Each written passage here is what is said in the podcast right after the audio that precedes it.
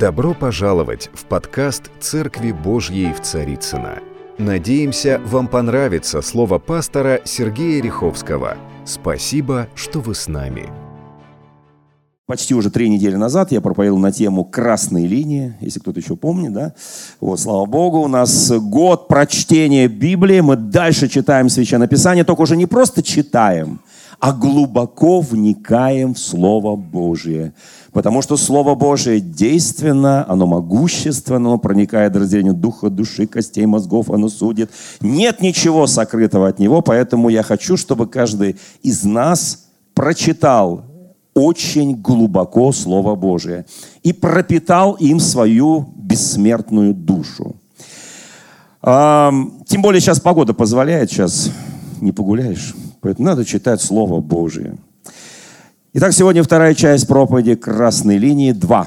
Вот так они называются «Красной линии 2». Я очень благодарен, что два воскресенья подряд служили прекрасные служители нашей церкви. Это Елена, наш лидер прославления. Уверен, что кто-то получил божественное такое вот благословения.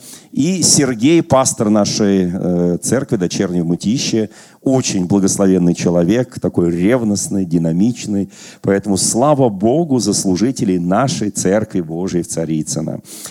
А, сегодня я буду продолжать эту тему, но сегодня я ее не завершу и даже не завершу следующее воскресенье и, и, и даже через воскресенье, потому что тема очень глубокая, она большая, и мне бы хотелось, чтобы мы вот э, глубоко походили по Слову Божьему и практически применяли это в своей жизни. Потому что если мы просто слушаем Слово Божье, и знаете, как написано, что э, мы веруем, почему? Потому что слышим Слово, да?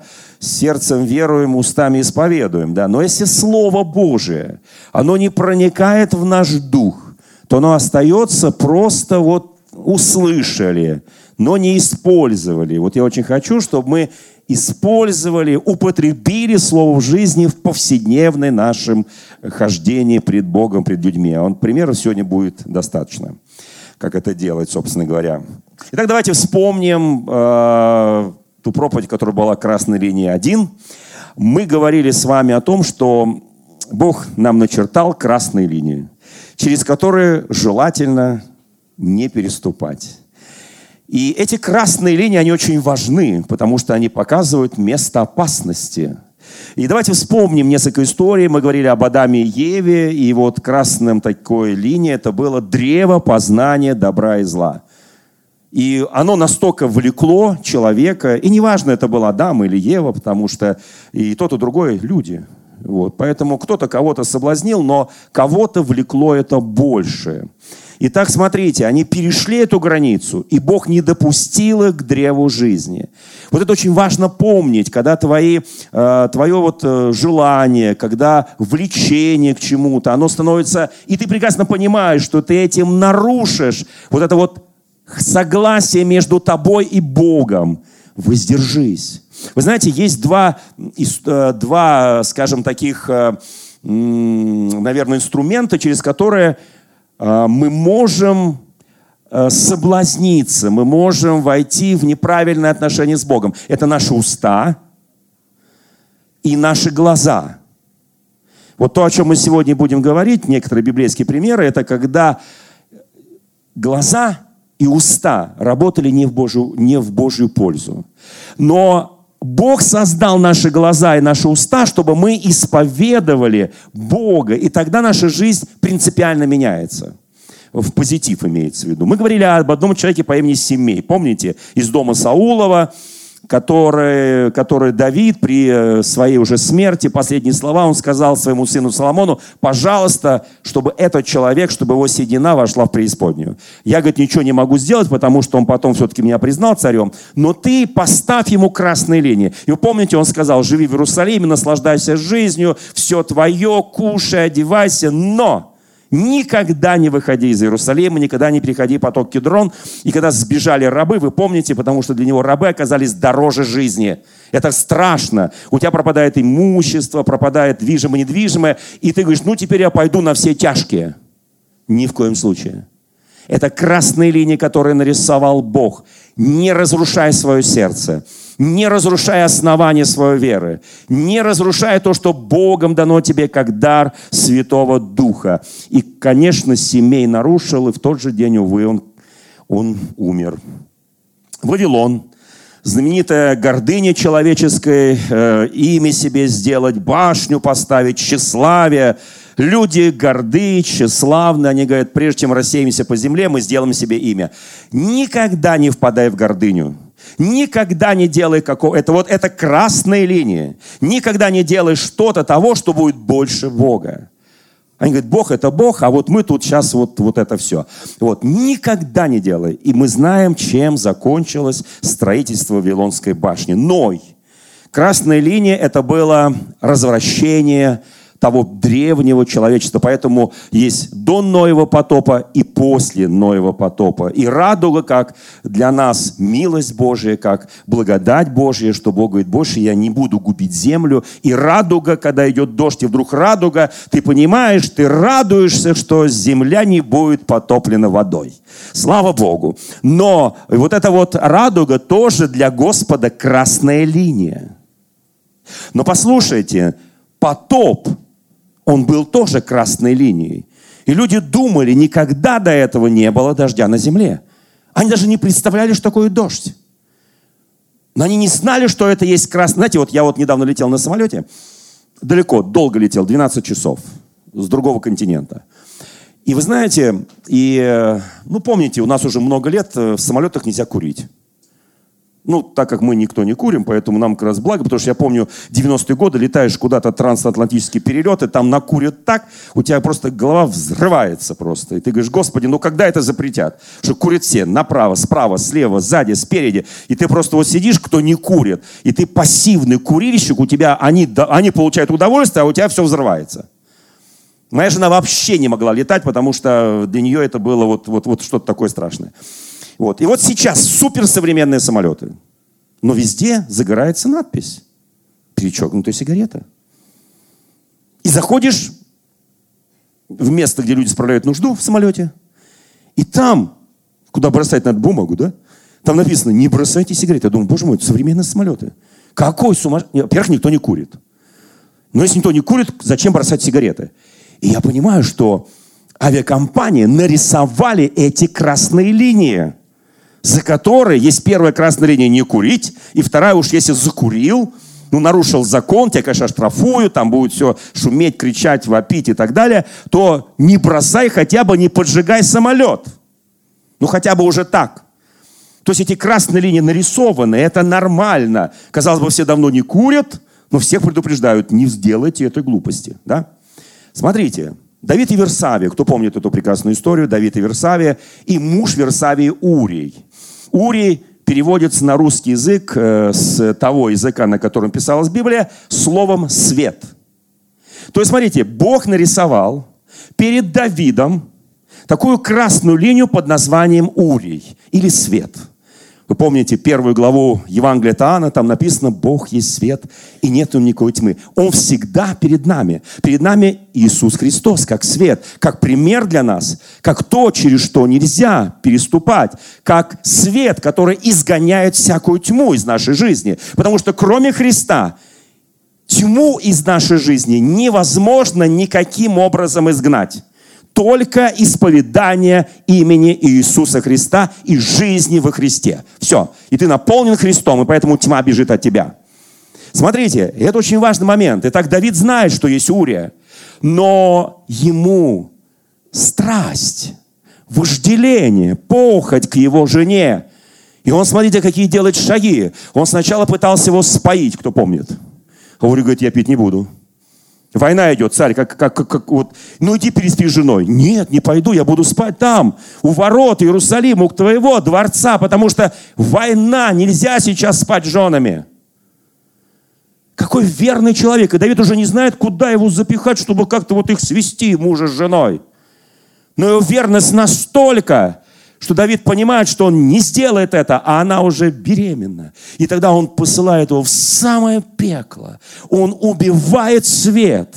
то есть Урию, и прежде всего в себе убивают. И такими циничными словами, понятно, для армии это все понятно, что меч иногда поедает одного или другого, все понятно. И когда ему донесли, что Ури погиб, он говорит, да нормально все, вы переживаете, он же воин. А воины иногда погибают. Бог нарисовал ему эти красные линии, но Давид уже не обращал на них внимания. Он убил свет, вместо того, чтобы быть напоенным этим светом, он в своей жизни сделал свет тьмою. И какие результаты мы знаем, ребенок умер. Давид Ахитофел, есть такая чудная история. У Давида был главный советник, главный мудрец. И Ахитофел всегда давал советы царю. И в Писании написано, что его советы были как будто Бог говорил. То есть все понимали, что его советы от Бога. Но когда Ахитофел перешел красную линию, которая называется предательство, он предал своего царя, и изменился его сыном Авессаломом. Мы знаем эту историю. Начал давать Авессалому убийственные советы, как сделать так, чтобы никогда Давид с Авессаломом не сошлись. Переспи с его женами, войди к нему туда, сделай вот это, дай мне маленькую армию, я потом догоню его, я перебью там это маленькое войско Давида и царя тоже убью. И да пошел другой человек, который разрушил совет Ахитофела – Ахитофел перешел в селение, и когда он понял, что его совет уже не воспринимает Авессалом, он пошел и повесился. Он умер той же смертью, как Иуда Искариот. Потому что вот эти амбиции человеческие, страсть, гордыня, они привели его к смерти, к ужасной смерти через самоубийство. Вы знаете, друзья мои, когда мы смотрим на Аарона или Моисея, кто помнит Аарону с Моисеем, великие два вождя народа Божьего Израиле, которые не вошли в землю обетованную, потому что на протяжении этого пути из Египта в землю обетованную они несколько раз пересекали красные линии. Но если у Давида была возможность, когда он пересек эту красную линию, и Бог позволил, написал 50-й псалом, кто помнит, да? Господи, Тебе единому я согрешил, прошу прощения, прости меня, Господи, и, пожалуйста, Духа Святого не отними, Тебе единому. Бог его прощает, и он возвращается, перейдя эти красные линии, чтобы совершить свою жизнь достойно Бога и делать дела добродетели и для Божьей славы. То вот в этой ситуации – в ситуации Моисея, в ситуации Аарона, они перешли красные линии. Кто-то скажет, когда они перешли красные линии? Ну, кто-то скажет, когда сделал золотого тельца. Кто-то скажет, ну Моисей-то этого не делал. Ну да, Моисей не делал, но Аарон, главный первосвященник, был родным братом. Они два отвечали. Более того, скажу кое-что важное. Аарон, Бог ему сказал, ты будешь пророком в устах Моисея это всегда двойная ответственность. И когда ты думаешь, я вот, вот, вот мой брат он сделал, я тут ни при чем. При чем? И вот эта вот отговорочка по Фрейду, что я сторож своему брату, вот не проходит. Не проходит. Да, ты сторож. Ты должен помочь своим близким, родным, любимым, своим друзьям не перейти эти красные линии беззакония, греха, помочь им остаться в праведности, чтобы сохранилась их жизнь, чтобы они ходили не во тьме, а в свете. Вот это очень важно. Моисей и Аарон. Знаете, что они сделали? Почему они не вошли в землю обетованную? Почему они должны были подняться на гору и умереть? Потому что они перешли самую главную красную линию, которую Бог им начертал. И эта линия называется «Не явили святости в очах Господа и всего народа». Боже мой, для, для нас это. Ну какая разница? Бог сказал Моисей, скажи сей скале. Ну Моисей чуть-чуть ну, знаете, взвинтил его ситуация. Он был нервный. Потому что народ не покорялся. Потому что народ требовал от него воды, воды, хлеба, воды. И он сказал, мне, ради вас, ну, мясо само собой, да. Вот, в первый день Великого Поста, я понимаю, да. Вот. И, понимаете, вот он говорит, мне, вам дать воду. Он говорит, что сказал, Моисей? Ты даешь воду? Я даю воду. И ты должен был сказать этой скале, а ты ударил по скале. Вы знаете, для народа разницы не было никакой. Вода пошла. Вода пошла. Но для Бога он поставил Моисею метку черную. Моисей, ты перешел красные линии. Поднимись на гору Нева и умри там, на виду земли обетованной. Вы знаете, друзья мои, кому-то Бог дает уникальную возможность вернуться. Она не Сафира. В Деянии апостолов пятой главе. Они видели, как многие люди в первой апостольской, ранней евангельской церкви, они продавали свои имения и земли, они жертвовали, слагали к ногам апостолов, чтобы Евангелие проповедовалось по всей Римской империи. Это настолько зажигательно было. Ну, поверьте мне, если бы мы с вами жили в то время, если бы нашим пресвитером, пастором был Петр, Иоанн, Иоаков, слушайте, это же ну, они, правда, не отдавали себе отчет, кто их служители. Ну, и мы так иногда тоже не отдаем. Вы знаете, друзья мои, и вот в тот момент, вот в тот момент, когда все настолько вдохновились тем, что люди жертвовали на дело Божие, два человека, она, не Сафира, они решили тоже подстроиться под эту волну. Вы знаете, потому что тщеславию, гордыне человеческой нет предела. И хочешь, чтобы тебя почтили. Кому-то хочешь, чтобы тебя почтили иногда, там сказали, о, это наша лучшая сестра в церкви. Вот это лучший брат, они такие служат, они жертвенные, они вот, вот там окна моют, там, не знаю, там еще что-то делают, они служат людям, посещают больных, многодетных, они все делают, это такие лучшие, и даже деньги еще жертвуют. И знаете, они продают все свое имение, потом говорят, на черный день надо оставить. Ну, москвичи знают, да, что у нас хоронят в Москве, согласно распоряжению правительства, бесплатно. Кто знает вообще об этом? Ой, не бесплатно. Нет, я просто иногда еду, поехал в Москву, там и говорят, у нас в Москве, ну я же понимаю, что все бесплатный сыр только в мышеловке, я это понимаю, но тем не менее, да. И мы собираем на черный день, мы копим на похороны, ну, если, конечно, успеем не успеют наши дети, внуки, там, не знаю, племянники это все потратить, а нас просто в белых тапочках положить со старым облачением. Вы знаете, друзья мои, но на самом деле они, они все продают, большую часть денег прячут, и приходят и торжественно вручают апостолам, говорит, вот это цена того, что мы продали. И Петр, все должны вообще возрадоваться. Да, собственно говоря, Петру какая разница, какую сумму принесли? Ну, принесли же сумму, да? Ну, здорово, прекрасно, можно, можно снарядить три миссии, можно накормить еще 10 тысяч голодных и так далее, да? Но Петр вдруг исполняется Духом Святым и говорит, послушайте, Анания Сафира, послушай, Анания, за эти ли деньги ты продал? Да, конечно, ложь. Красная линия называется ложь. Мы иногда легко лжем легко приукрашиваем, легко рисуем того, чего не было никогда. У нас просто с языка часто слетает ложь. И мы говорим, да ничего страшного, это святая ложь, во спасение. Не согрешишь, не покаешься. У нас примерно такая психология, да?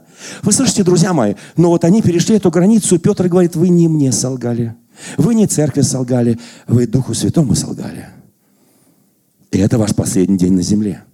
Вы знаете, друзья мои, на самом деле, когда читаешь подобные истории, а вот что написано в послании к евреям в 6 главе с 4 стиха, «Ибо невозможно однажды просвещенных и вкусивших дара небесного и соделавшихся причастниками Духа Святого и вкусивших благого глагола Божией сил будущего века и отпадших а это называется отпадение. Вот эта красная линия называется отпадение через ложь.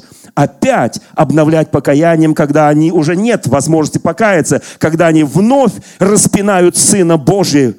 Оказывается, здесь речь идет о Христе. И ругаются Ему. И земля многократно пившая падочный дождь и произвращающая терны близка к проклятию. Вы знаете, когда читаешь подобные вещи, начинаешь понимать и говоришь, Господи, Господи, Господи, почему так люди необдуманно совершают то, что они совершают? Как будто нет страха Божьего, как будто мы не видим эти красные линии, которые... А потому что мы их не видим, потому что не читаем Священное Писание. Почему говорим иногда глупости? Почему лжем иногда? Почему оскорбляем? Почему наши глаза смотрят за ведущие, руки за берущие? Знаете почему? а потому что эти красные линии размываются. Мы надеваем розовые очки и говорим, я ничего не вижу. Вообще ничего не вижу. Бог говорит, слушай, помажь глазной мазью, и ты сразу все увидишь. Помажь глазной мазью, ты увидишь, что я делаю. Послушайте, друзья мои, мы все христиане. У нас у всех колоссальный потенциал. Кто знает об этом? У нас, и вот есть еще кое-какие красные линии, которые рисовать нельзя. Мы их тоже нарисовали. У нас есть колоссальный потенциал. И мы себе иногда рисуем красные линии, которые я не перехожу. Я никогда не буду благовествовать врагам. Я никогда не пойду благовествовать соседям, потому что они уже достали то лампочку верни в подъезде, то помой подъезд, твоя очередь. А мне некогда. Я не буду делать простых вещей, потому что я никогда не буду возлагать на них руки, я никогда не буду за них молиться. Кто они мне такие? Знаете, мы многие страдаем. А кто бы за меня помолился? У меня столько болячек, печка, почка болит, печень болит, все болит, у меня вообще все болит. И, такой. и вы хотите, что вот это вот развалина молилась за кого-то? Да, Бог говорит, хочу. Потому что когда ты будешь молиться за кого-то, когда ты будешь возлагать руки на кого-то, это божественная исцеляющая сила во имя Господа Иисуса Христа. Оно исцелит и тебя.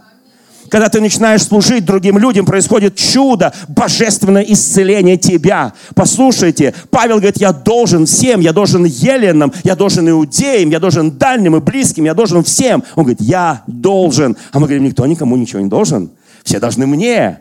Помогите мне. Если вы мне поможете, может быть, когда-нибудь, если я успею перед смертью помочь вам немножко, буду такой больной, хромой, косой и прочее, и вам помогу. Слушайте, этот номер не проходит. Этот номер не проходит. Смотрите, что написано в Священном Писании. А, есть такая история в книге Руфь. Кто читал книгу Руфь, кто-то уже долетел до книги Руфь, слава Богу.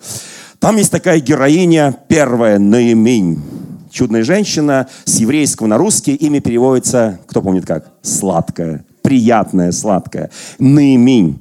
И вот она посчитала все. На ее земле голод. И она видит там на Моавитской земле по какой-то причине. Знаете, эти причины зависят не от нас. Если кто-то говорит, Бог допустил вот это, послушайте, Бог допускает так, как в Его воле. Никогда не ропщи на Бога, потому что будешь роптать на Бога, будет еще сложнее. Послушайте, там Бог благословил Моавитскую землю, я беру мужа, и муж как пошел вол на убой, ее муж говорит, ну, конечно, конечно, конечно, имень, сладенькая моя, конечно, пойдем, миленькая моя, пойдем и двух детей, и там они долго радуются, э, дети женятся, муж умирает, первый сын умирает, второй сын умирает, две невестки из мавитянок, она остается одна, это конец. И вдруг она слышит, там в Израиле Бог благословил. Там удивительный урожай ячменя, пшеницы, там прекрасные оливки, там вообще изумительное время плодоношения. Бог посетил свой народ и дал им хлеб. Послушайте, вот здесь начинается самое интересное. Она понимает, что она первое, что делает, меняет себе имя. Говорит, не называйте меня приятной, называйте меня Марою. Мара переводится на русский язык с еврейского «горькое». Назовите меня горькой, потому что моя жизнь наполнена горечью. Я двух сыновей потеряла, я мужа потеряла. И со мной эти две моавитянки.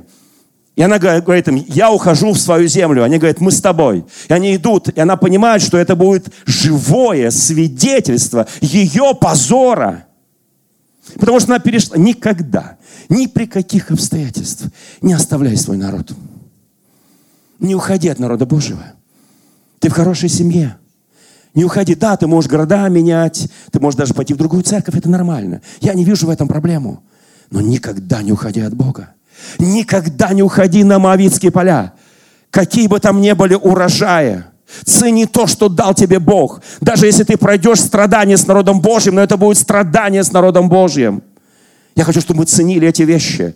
Потому что Давид говорил, испытай меня, Боже, и зри, не на опасном ли я пути, и направь меня на путь вечный. Вы знаете, нужно пройти страдания, нужно пройти через боль, нужно пройти через определенные вещи, обстоятельства сложные. Нужно. И это Бог допускает. Теперь смотрите, что происходит дальше. Они идут, с ней две невестки, и она им говорит, она понимает, что сейчас они придут в Израиль. И все скажут, о, это вот та, которая ушла на лучшие поля, которая захотела лучшенького. И вы, говорит моей невестке, вы почувствуете, как вас люди будут плеваться, потому что вы даже не еврейки. Вас будут оскорблять, потому что вы мавитянки. Я сделал эту глупость, не делайте вы эту глупости, потому что написано в нашем законе, что никогда не войдут мавитяне в число народа Божьего. Она говорит, пожалуйста, невестки, не идите со мной, потому что я знаю, какой вас ждет позор. Вы знаете, и Орфа соглашается. Она говорит, хорошо, хорошо, я останусь в своем народе. А Руфь, она за эти годы пропиталась Богом. Она даже живя вот с этими странными, вот в этой странной семье, называется странная семья, она пропиталась оно присутствием Божьим, потому что иногда они молились, не каждый день, но молились.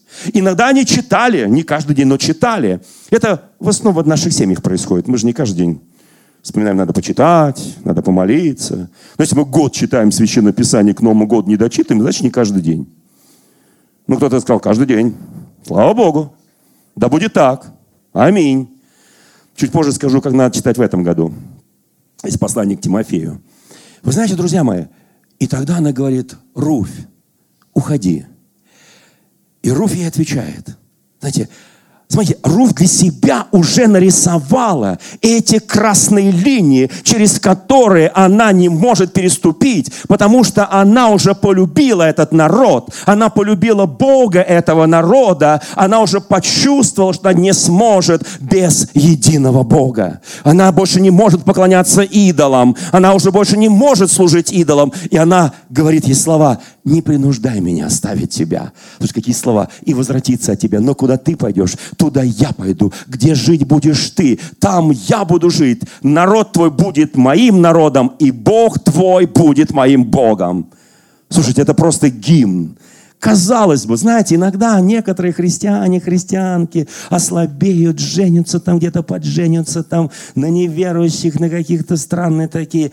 Но Бог может обратить. И тебе кажется, ты уже перешел эту красную линию. Но Бог настолько милосерд, он позволяет тебе вернуться с тем, с кем ты перешел эти красные линии. Я верю в милость Божию.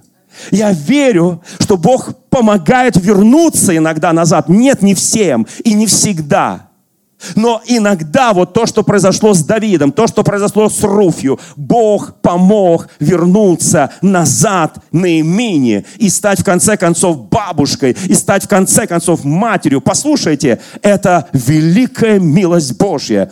Я понимаю, что суд без милости, не оказавшему милость. Некоторые из нас делали это сознательно, некоторые несознательно. У некоторых вот, вот как-то сделал, и вдруг понял, что сделал. Я хочу сказать добрую, благую весть. У Бога есть милость. Только обязательно подобно Руфе вернись. Только обязательно подобно наименее вернись. И ты обязательно вернешься с человеком, который станет прабабушкой Давида. Я верю в это. Кто скажет аминь? Аминь. Слава Богу, слава Богу. Какие слова? Там, где ты умрешь, там я умру. И Бог, пусть Бог мне сделает это или то, и еще больше сделает. Смерть одна разлучит только наш. Знаете, что она искала? Вот что написано к евреям в 11 главе. Там сказано, что мы странники и пришельцы. Кто знает, что мы странники и пришельцы? Ну, правда, мы так иногда отягчены, вот, уже не совсем странники, да? Вот. И там написано, что те, которые ищут Отечество, если бы они даже в мыслях это относятся к Руфе, даже если они в мыслях хотели вернуться, они бы уже вернулись. Но они искали Отечество, которое, у них было время возвратиться, у Руфи, у Авраама, у Авраама, у многих было время вернуться, но они стремились к лучшему, написано в Писании, то есть к небесному, посему и Бог не стыдился их, называя их своим Богом. Так написано в Священном Писании. Слушайте, какая удивительная новость. Бог называет себя твоим Богом, ибо Он приготовил им город, Писание говорит, художник, 10 стих, художник и строитель которого Бог. Кто вообще в это верит? Кто-то верит еще? В этот город, художник, строитель которого Бог, Бог нам приготовил.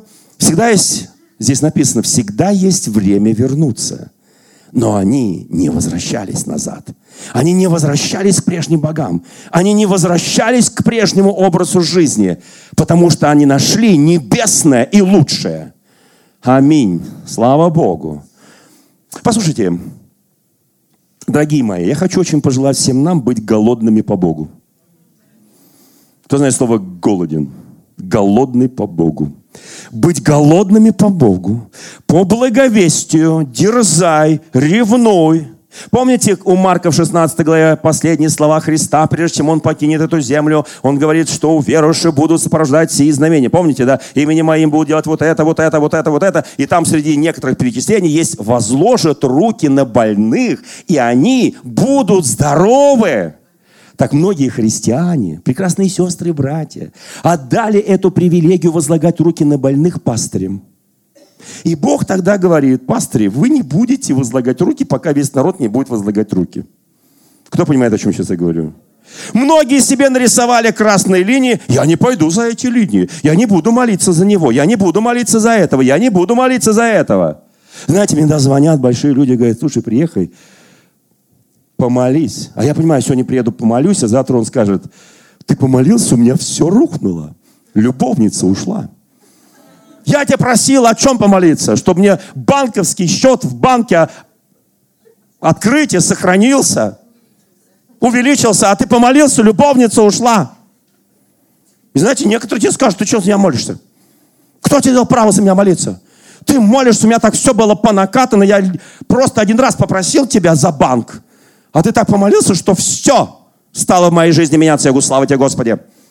Наконец-то ты становишься нормальным, а он при этом такой, типа, типа я верующий. Ну, типа я верующий. Вот это вот типа верующий, у нас таких много, да. Вы знаете, вы помните, когда Степа, Стефана побивали камнями, да? Кто помнит? Это было, это что было? Это, это была его встреча с вечностью. И он, вместо того, чтобы проявить мудрость, и не сказать, я вижу небо отверстым, я вижу славу Божью, и там Иисус одесную Отца. Ну, прояви мудрость-то. Может, тебя не побьют камнями. А если побьют, не так больно. Не так сильно. И потом еще чуть-чуть немножко полежишь и выздоровеешь. Он говорит дважды. Я вижу отверстие неба. Сначала увидел, потом сказал. Зачем? А знаете что? У него не было этих красных линий, которых, которыми он ограничил свое духовное влияние. Вы знаете, многие из нас боятся этого. Но это правда, друзья мои. Я, знаете, когда я понимаю, что многие прекрасные сестры, братья, они не хотят возлагать руки, они не хотят молиться за людей, не хотят каждый день благословлять своих детей. Поднимите руки, дети. Вот вас каждый день родители благословляют. Есть тут дети? Каждый день, да, правда, да? Каждый день благословляет. Поймите, друзья мои, это защита ваших детей. Ваших, не бойтесь возлагать руки, не бойтесь мазать елеем за врагов ваших, за ненавидящих. Друзья мои, это открывает, и вы забу, мы забудем про свои болячки. Знаете, я сейчас приехал вот, вот на тот континент – где я был, да, и там меня встретили, я такой же, я там долго, много лет не был, я такой же седой, весь такой, знаете, такой старец уходит, там все. Они да посмотрели на меня, говорят, а вы как у вас э, с этим, с, ну, с харизмой? Я говорю, все нормально. Они говорят, серьезно? Я говорю, ну хорошо. Я там вышел проповедовать, они говорят, в 63 года вот такой. Вы знаете, потому что я думаю только об одном как исполнить волю Божию. Я не хочу себе рисовать красные линии и ограничивать. Послушайте, это уже другие. Есть красные линии беззакония, греха и от, отступления от Бога. А есть красные линии, которые мы себе нарисовали. И говорим, я никогда не буду переходить через них, потому что это мои красные линии. Я за нее молиться, настолько на меня посплетничал. За него молиться. Он когда-то увел мою любимую девушку. Да пусть умирает. Знаете, раз Бог с ним начал беседовать, слушайте, друзья мои, не рисуй себе красных линий там, где действует Бог. Потому что Бог действовал везде. И куда Он приходил, там совершались силы, чудеса и знамения. Не ограничивай Бога, люби людей, посвящай себя людям, и ты будешь чувствовать, как у тебя просто вот эта божественная энергия будет подниматься из твоей внутренности. Послушайте, мне очень нравится, что Бог однажды сказал Моисею. Мне так нравится, что Бог сказал Моисею. Помните, когда он говорит, не-не-не, Господи, Господи, Господи, конечно, куст горит красиво, пламя шикарное, голос вообще, Господи. Такой голос, Моисей, Моисей. Ну просто вот обувь снял, все, Господи, но я никогда не пойду больше в Египет. Меня там убьют. И вот этот народ – когда я их однажды защитил, они мне сказали, Моисею, ты хочешь и нас убить, как того египтянина? Да не пойду я к этому народу неблагодарному. Кто знает, что люди бывают неблагодарны? Кто читал 10 заповедей матери Терезы? Честно говоря, совсем неблагодарны бывают люди. И ты ждешь от них спасибо. Они говорят, мало сделал. Вот пока все не отдашь, а когда отдашь все, они даже забудут твое имя. Не то, что спасибо, имя забудут. Но мать Тереза пишет, я никогда не буду обращать на это внимание. Я не им служу, я ему служу. Вы знаете, друзья мои, как это важно. И Бог сказал Моисею, кто дал уста человеку? Как будто Бог стран. Странно ты спрашиваешь, Господи. Кто делает немым или глухим, или зрячим, или слепым? Не я ли, говорит Господь? Слушайте, если Бог нам дал, я всегда смотрю на своего приятеля Ника Вуйчича. Я однажды даже задал ему вопрос, Ник, ну а вот если... У него там пару ботинок стоит дома. У него ног нет. Рук нет. Но когда он, я узнал про эти ботинки, я говорю, слушай, ну а... Он говорит, не-не-не, это так. Когда будет пришествие. Чтобы было во что обуться. Вот. Слушайте, кому... Мне так нравится Ник Вуйчич. Слушайте, мне так нравится, так нравится. Слушайте, а, я сейчас подвожу к завершению этой части проповеди. Вот каким образом я хочу. О, Господь, спасибо Тебе, Господи. Вы знаете, друзья мои, посмотрите на свои руки, пожалуйста. Ну, руки как руки, правда?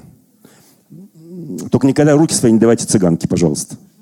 Потому что она там такое увидит – не линии увидит, а ваш карман и ваши деньги. Линия, она всем почти, говорит, одинаковая. Ну, бывает там, если демон что-нибудь скажет ей она, и так далее. Там не Бог, конечно.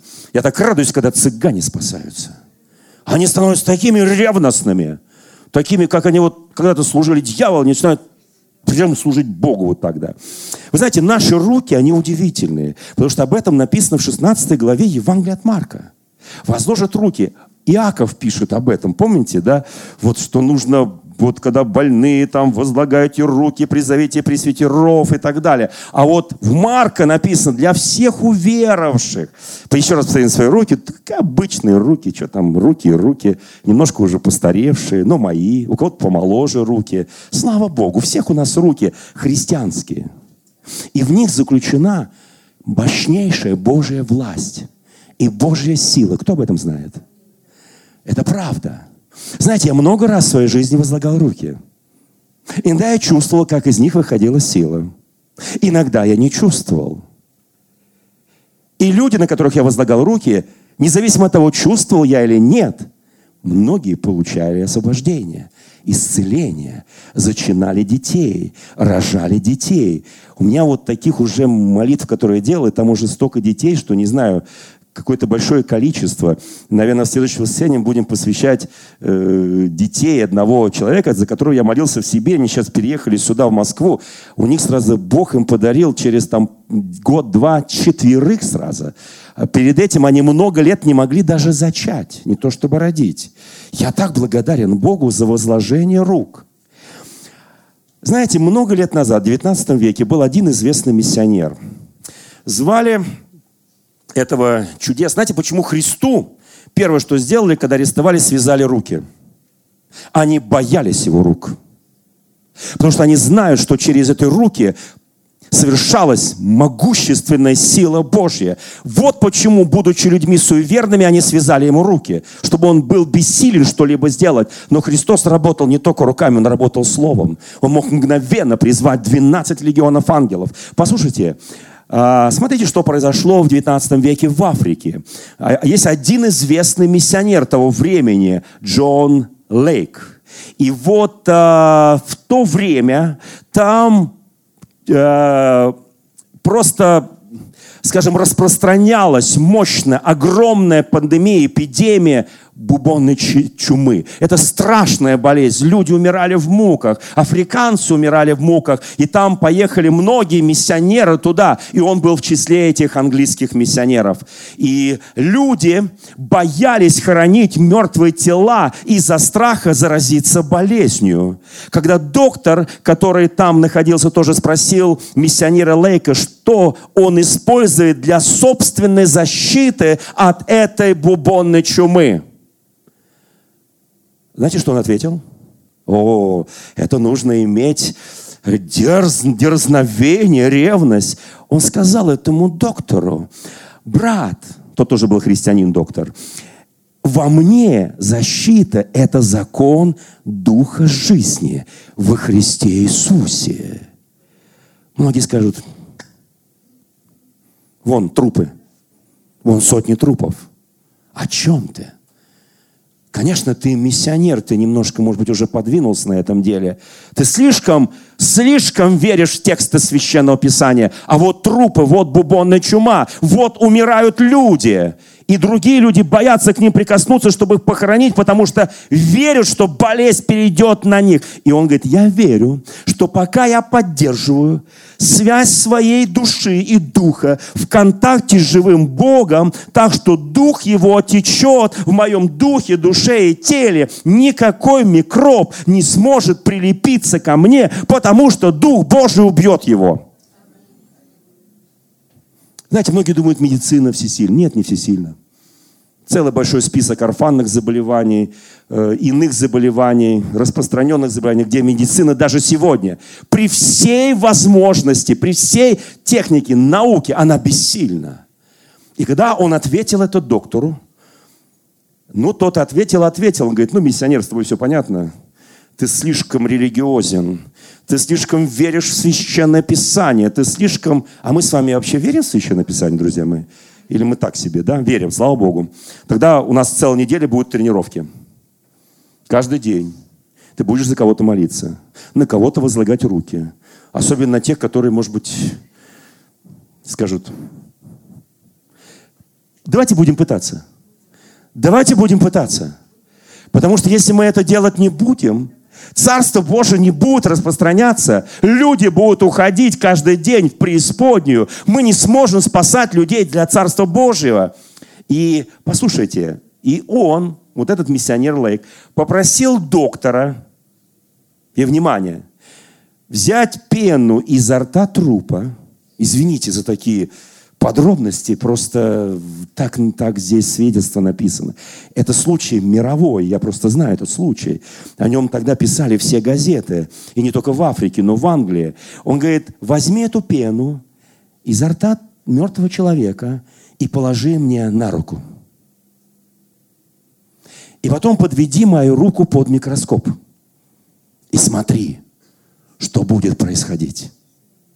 Слушайте, Какая вера!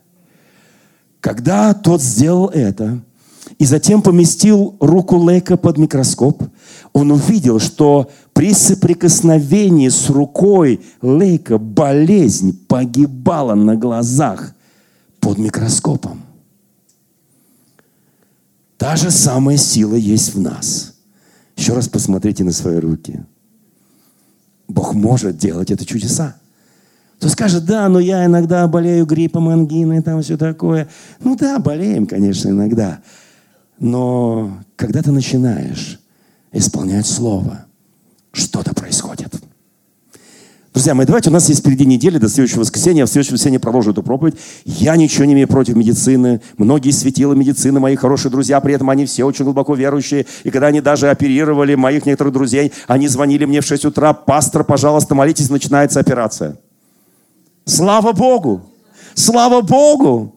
И я молился, и эта операция была благостной. Вы знаете, эти люди, они сейчас в нашей церкви живые, слава Господу. Я доверяю врачам, но я больше доверяю моему Господу. Я больше доверяю тому, что написано. И я знаю, когда мы будем стоять на основании Слова и делать то, что написано, мощная сила Божья будет проявляться. Да, может быть, не сразу, может быть, не получится с первого раза, может быть, что-то. И ты скажешь, о, Господь, наверное, я какой-то грешный. Слушай, освящайся Словом Божьим и делай, делай, делай, делай Потому что если я не делаю, то ничего не происходит. Знаете, еще одно короткое свидетельство. Я тоже этим иногда пользуюсь, собственно говоря.